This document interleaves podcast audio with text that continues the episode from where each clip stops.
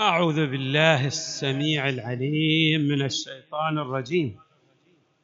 بسم الله الرحمن الرحيم والحمد لله رب العالمين والصلاة والسلام على أشرف الخلق سيدنا ونبينا محمد وآله أجمعين الطيبين الطاهرين. قال الله تبارك وتعالى في القرآن الكريم وإنك لعلى خلق عظيم. صدق الله العلي العظيم.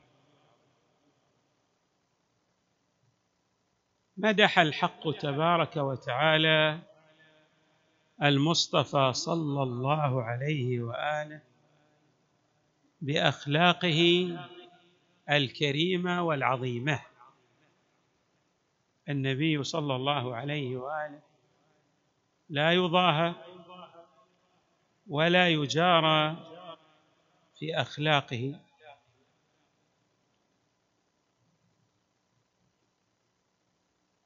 قد يسأل سائل لماذا لم يمدح الحق تبارك وتعالى النبي صلى الله عليه وآله بأمر آخر؟ مع أنه في شجاعته أيضا لا يضاهى.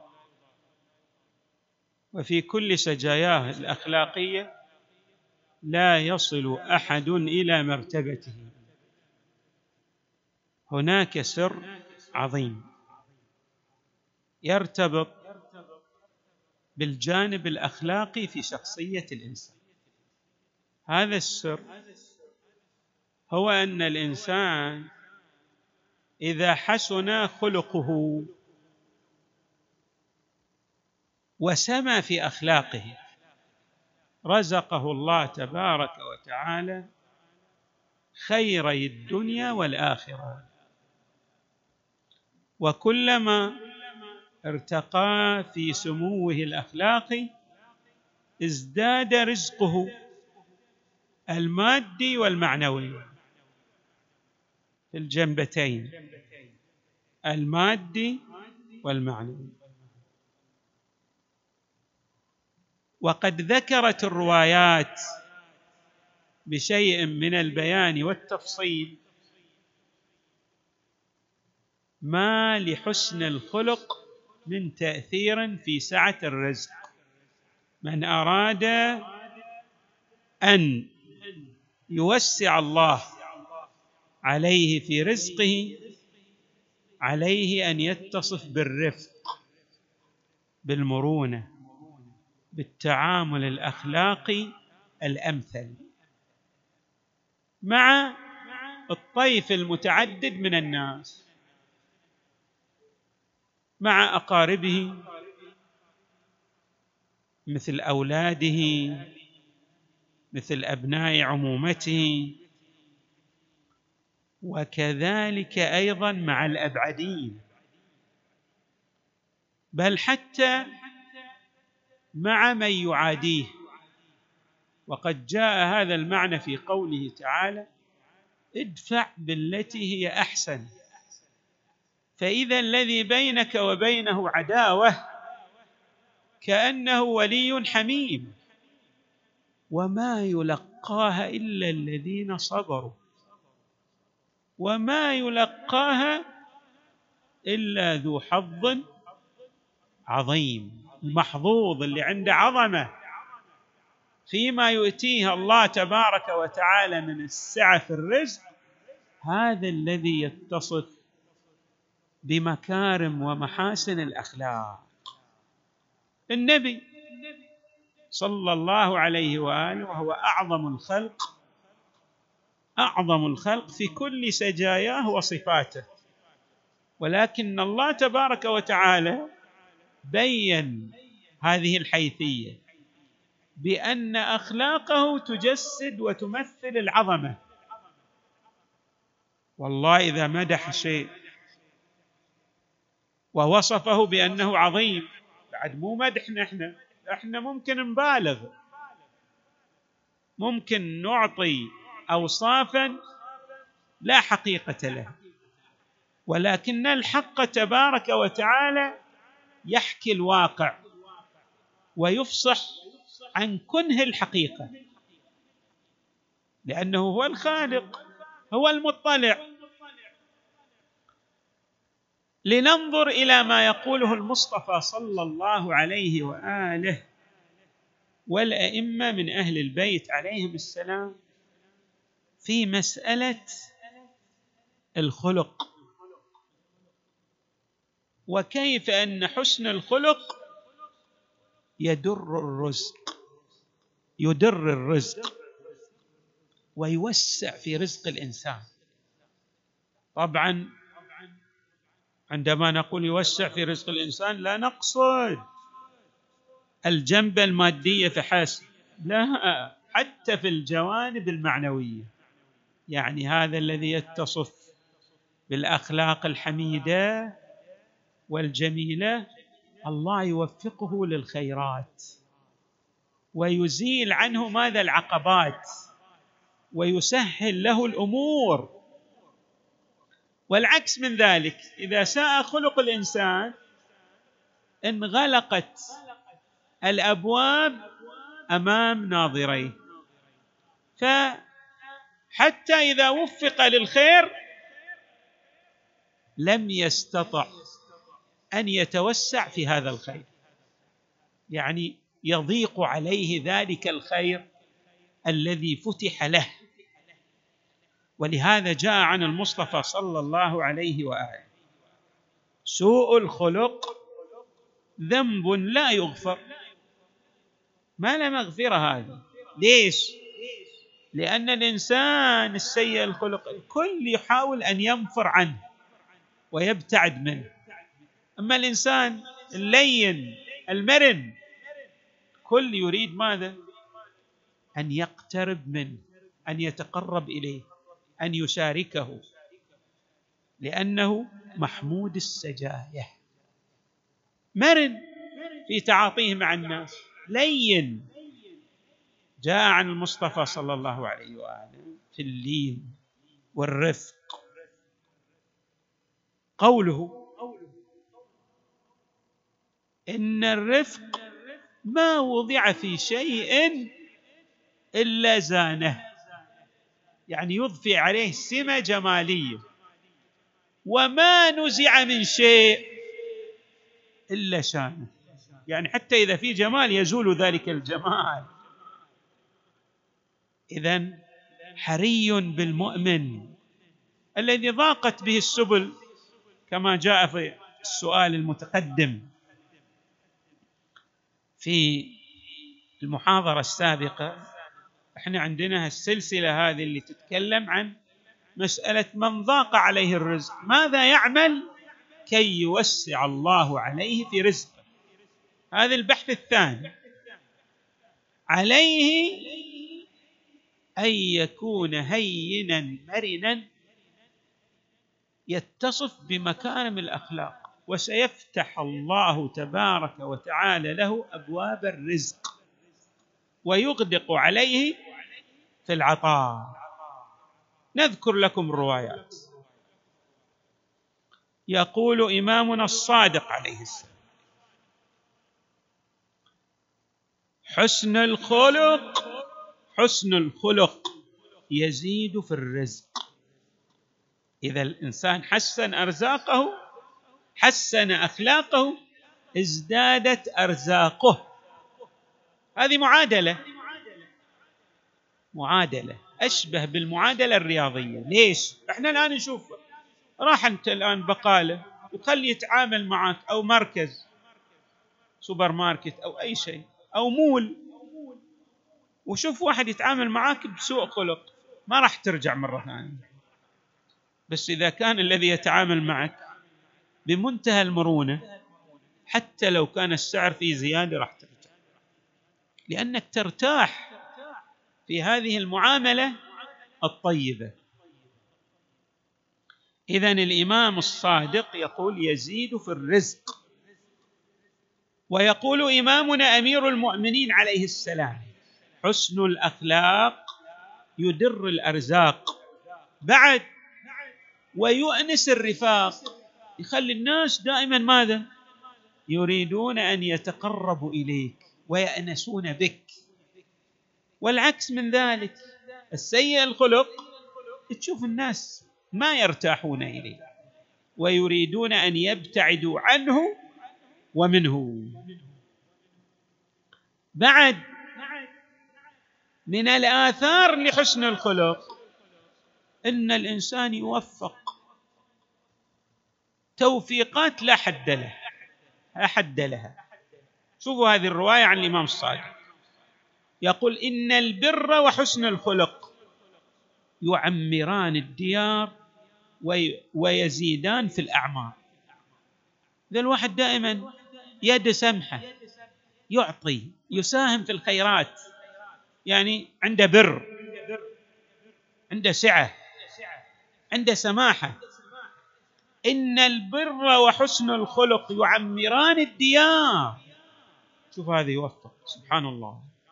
تعمر دياره. الله يرزقه ذرية طيبة ومساكن وسعة في مساكنه. سبب حسن أخلاقه. يعمران الديار. بعد ويزيدان في الأعمار. شوف الله يمد له في عمره ويفسح له في أجله ويعود ذلك إلى محاسن أخلاقه. ويقول إمامنا أمير المؤمنين عليه السلام في سعة الأخلاق كنوز الأرزاق. شلون الواحد يبحث عن كنز؟ حتى يحصل على أموال وفيرة. يقول عندك أنت كنوز مو بكنز. وتستطيع أن تستفيد من هذه الكنوز من خلال مكارم أخلاقك وتعاطيك مع الطيف المتعدد من الناس. قد واحد يقول أنا هذا ما يتغير خله ما يتغير. إيش عليك من عنده؟ أنت عليك أن تتعامل بمكارم الأخلاق حتى مع عدوك. فضلا عن أصدقائك فضلا عن أرحامك وأقاربك في واحد عنده أرحام أخو ولد حتى الولد بعض الأحيان يصير ولد سيء مو بزين. تتعامل معاه بالسوء تعامله بالسوء مثل ما يعاملك وهو وهو ولدك. لا. أنت عليك أن تتعامل حتى مع هذا الولد غير البار بمكارم الاخلاق وتقول هذا ولدي وهو اللي المفروض صح هو ولدك والمفروض أن يتعامل معك بمنتهى المرونة والرفق. لكن ما تعامل. أنت عليك أن تتعامل كأب بمكارم الأخلاق. هكذا يأمرنا الشارع المقدس. تتعجبون؟ ليش كذا؟ لأن هذا ينعكس ايجابا. مثلا أم تقول هذه بنتي غير بارة بي. أو أب. يقول هذا ولدي غير بار بي. وأنا بالتالي هو مأمور أن يبرني. صح هو مأمور. وهذه البنت مأمورة أن تبر أن تبر أمها. لكن هي ما برت. يعني أنت تقطعين ابنتك على على أساس إنها غير بارة. أنا تأتيني قضايا يعني كثيرة جدا في هذا المجال. إن هذه البنت تقول لي مثلا هذه غير بارة دي ما أصلا ما تهتم بي كأم وبالتالي أنا يعني تقول أنا مطنشت ما أصلا ما ألتفت لها وأعطي أخواتها دون أن أعطيها. هذا غلط. غلط كبير جدا في الروايات. الرحم الكاشح اللي هو ما يهتم بك أنت عليك أن تزيد من اهتمامك به. تزيد. الله يأمرك والأئمة يأمرونك بذلك. لأنك إذا ازددت في يوم من الأيام راح هذا يرجع. وحتى إذا ما رجع في حياتك يرجع بعد موتك. يعني هل أم هذه اللي تقول أم بنتي ما تبرني إذا ماتت ذيك تنقلب المعادلة بالنسبة اليه تندم سبحان الله ترجع هذه المعادلة. تقوم تصبح باره من الدرجة الأولى وتقوم بأعمال لا حد لها في البر. فاذا علينا أن ننتبه لأن المسألة الحياة مو فقط نحن بنعيش هالأيام هذه راح نموت. فإذا هذا الولد أو البنت غير جيدة في تعاملها ما نتعامل مع هذا الابن أو ذلك أو تلك البنت بالمثل. بل علينا أن نزيد في الإحسان والرفق والمرونة والتعامل الأمثل حتى نقلب المعادلة نقلب المعادلة. نعم. أيضا الإمام الصادق عليه السلام ينقل عن لقمان ليش لقمان؟ حكيم. طبعا الأئمة هم أفضل عشرات المرات. بل لا يقاس لقمان بالإمام المعصوم عليه السلام ولكن لأن هذا إنسان مثل ما نقول عادي والله أعطاه الحكمة فحري بنا أن نلتفت إلى هذه الحكمة التي آتاه الله إياها. شوف لقمان ماذا يقول لابنه. يا بني إياك والضجر. لا تضجر تتأفف تسأم. لا. حتى إذا ضاقت بك السبل عليك أن تكون دؤوبا في العمل. تعمل الخير. حتى في أحلك الظروف. بادر إلى عمل الخير وسترى النتائج التي تعود عليك وإليك مثمرة وطيبة. إياك والضجر وسوء الخلق وقلة الصبر. ثم يقول فلا يستقيم على هذه الخصال صاحب والزم نفسك التأدة دائما تريث في أمورك. لقمان ينصح ابنه يقول له ها لا تتسرع في الأمور. وعليك بالتأدة في أمورك. وصبر على مؤونات الإخوان نفسك. خلك صبور. في واحد يجي واحد يقول لك كذا وواحد يقول لك كذا واحد خلك جبل من الصبر. إذا تريد أن ترتقي في سمو أخلاقك ويغدق عليك الباري تبارك وتعالى في عطائه المادي والمعنوي عليك أن تصبح جبلا في صبرك وصبر على مؤونة الإخوان نفسك وحسن مع جميع الناس بيقول له لقمان لي مع جميع الناس لا تستثني أحد خلقك. ما أروع هذه الوصية. أيضا إمامنا أمير المؤمنين عليه السلام. يعطينا معادله يقول هذا اللي يضيق رزق يضيق في أخلاقه. ما يسع الناس في أخلاقه. يقول عليه السلام من ساء خلقه ضاق رزقه. ضاق رزقه. اقلب المعادلة. من حسن رزقه من حسن خلقه وسع رزقه اذا حري بنا. وأنا أؤكد هنا على الأقربين أبناء العم أبناء الخال أبناء الخالة. طبعا بعض الأقربين لا يخفى علينا سيء في خلقه حتى بعض الإخوان يتعامل. أنا ناس يجوني يقول هذا أخوي. أنا أزوره وأتقرب إليه وأجيب له الهدايا وهو أصلا ولا يلتفت إلي ابدا. بل حتى إذا ذهبت إليه في البيت يعني ينظر إلي نظرة. يمل أنت يعني هو بالتالي أخوك. عليك أن تبقى على هذه الحالة الجيدة الرائعة الجميلة في زيارتك لأخيك مهما تعامل هو وإياك. ولننظر إلى أئمتنا كيف كانوا يتعاملون مع أقاربهم السيئين. مر عليكم. أن شخصا كان من أقارب الإمام زين العابدين وكان يسيء إلى الإمام عليه السلام والإمام يحسن إليه يحسن إليه أيما إحسان مع إساءته. فكان يسأل أصحاب الإمام يسألون الإمام زين العابدين كيف أنت هو يسيء إليك وأنت تحسن إليه؟ قال أنا الله أمرني بالإحسان أنا أؤدي وظيفتي الإمام يتحدث عن نفسي. يعني المعدن الطيب لابد أن يبقى طيب لأن هذه آثار لا ترتبط فقط بالحياة الدنيا وإنما تستمر أيضا على نسلك على أحفادك على ذريتك على عالم اخرته اذا علينا أن نلتفت إلى هذا. أيضا ورد عن إمامنا الصادق عليه السلام في الأخلاق الحسنة والجميله يقول من صدق لسانه. زكى عمله.